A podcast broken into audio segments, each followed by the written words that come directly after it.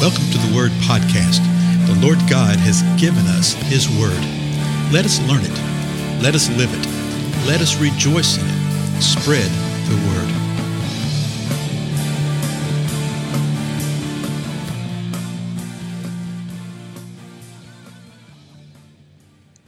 Blessings, everybody. This is Dale. Thank you for joining with me today on the Word Podcast. We're in Matthew, but not for long.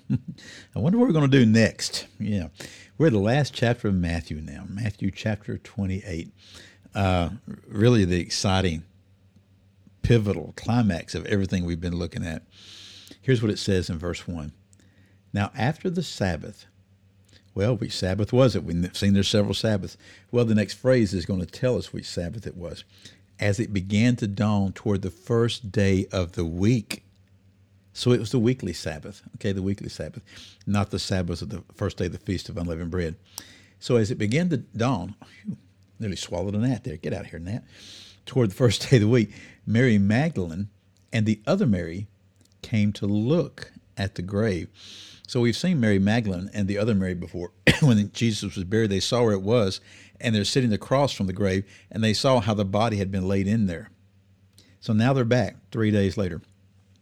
Verse 2 And behold, a severe earthquake had occurred, for an angel of the Lord descended from heaven and came and rolled away the stone and sat upon it.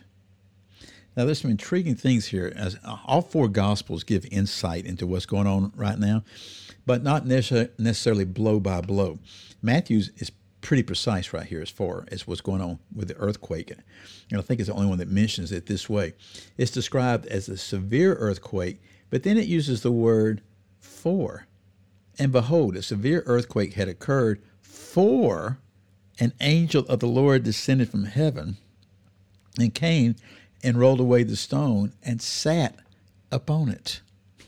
Okay, so what do we have? We have an angel of the Lord, an angel of the Lord. Notice it's not the angel of the Lord, but an angel of the Lord descended from heaven and he rolled the stone away. And I don't think he rolled it by getting underneath it and pushing it like that. He could have, might have, I don't know. But we're told a severe earthquake had occurred for an angel of the Lord. So it nearly reads as if the angel of the Lord is the one who brought forth the severe earthquake. And the point and the purpose of the severe earthquake was to do what? Yeah, to move the stone, to move the stone, and roll the stone out of the way. And then the angel sat on it. Now, when you read the rest of the Gospels, you're going to find out that there's all sorts of interesting things that the, the Gospel writers focus on. Uh, some of them focus upon one angel but then another one says that there were two angels. And then you see an angel saying this, and you see an angel saying that. Is it one angel speaking, or is it two angels that speaking? You see uh, them, the ladies coming, and then all of a sudden the angels appearing to them after they're there. So when you look at the entirety of the uh, all four gospels, you get a pretty clear understanding of what's going on. So verse three, and his appearance, this is the angel, was like lightning and his clothing as white as snow. Appearance like lightning? That clothing is white as snow. We can sort of understand what that may mean. It's you know bright white clothes, but appearance like lightning. Describe lightning to me. Think about that for a moment. What is lightning like? There's brilliance, right? A flash. You nearly you can't look at it, but it happens so quick that you see it, then it's gone. So his appearance was brilliant like that. I mean, it just nearly blinding. Verse 4 The guards shook for fear of him and became like dead men. so, what do we learn right here? It says there are guards. We saw in the previous episode, the end of the previous chapter, that the religious rulers uh, wanted to seal the tomb because they remember what Jesus had said that he was going to be resurrected after three days, and they didn't want that to people to find out that Jesus was raised from the dead. You know, his disciples steal the body, that kind of stuff. Well, Pilate told them, "Well, you go seal it." They did, and they placed a guard. It says a guard, and now we see that it wasn't just necessarily one man guard, but there was a, a contingency of guards, and these guards shook for fear of him Well, who's the him? Yeah, the angel. The guards saw the angel, and they shook for fear and became like dead men. so, what does that mean? Did they literally die? No, we'll find out later they didn't literally die. They passed out. Yeah, they were so terrified when they saw this angel that they became like dead men. So here's what happened these guards were there. Okay, they're there. Severe earthquake comes. Likely, I think, at the behest of the angel, controlled by the angel of the Lord, and the stone rolled away. So the guards are standing there and they're looking, and this stone has been rolled away. And then this angel appears to them, and they just pass out. right there, clunk. Verse 5.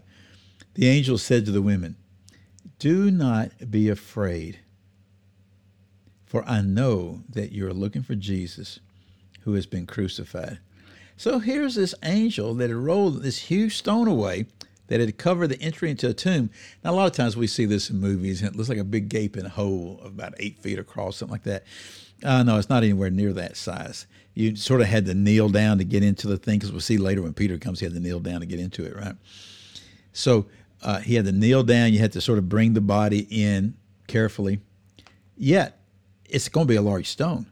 And the stone's rolled away. And the angel dude here is sitting on it. Okay, he's just sitting on it. And he tells them, Do not be afraid. Literally, it means this. We're going to see this phrase a couple of times. Stop being afraid. He's literally instructing them stop being afraid. Why? For I know that you're looking for Jesus who has been crucified.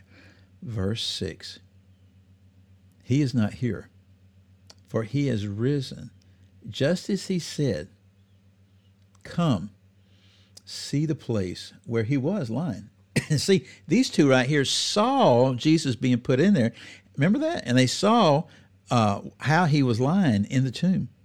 Now the angel is inviting them into the tomb to see the place where he had been lying. This come and see thing is a really powerful thing that you see at the very beginning when Jesus was uh, calling his disciples. Uh, wasn't it Andrew that said, Come, see the one who is Messiah? Now we see here again, Come, see the place where he is lying. Can you imagine what was going through the heart and the mind of these ladies? Can you imagine what was happening? Well, I tell you what, we're going to stop right here. We're not going to be able to get to the whole thing I wanted to today. We'll pick up the next episode. Again, I'm Dale, and I'll see y'all then.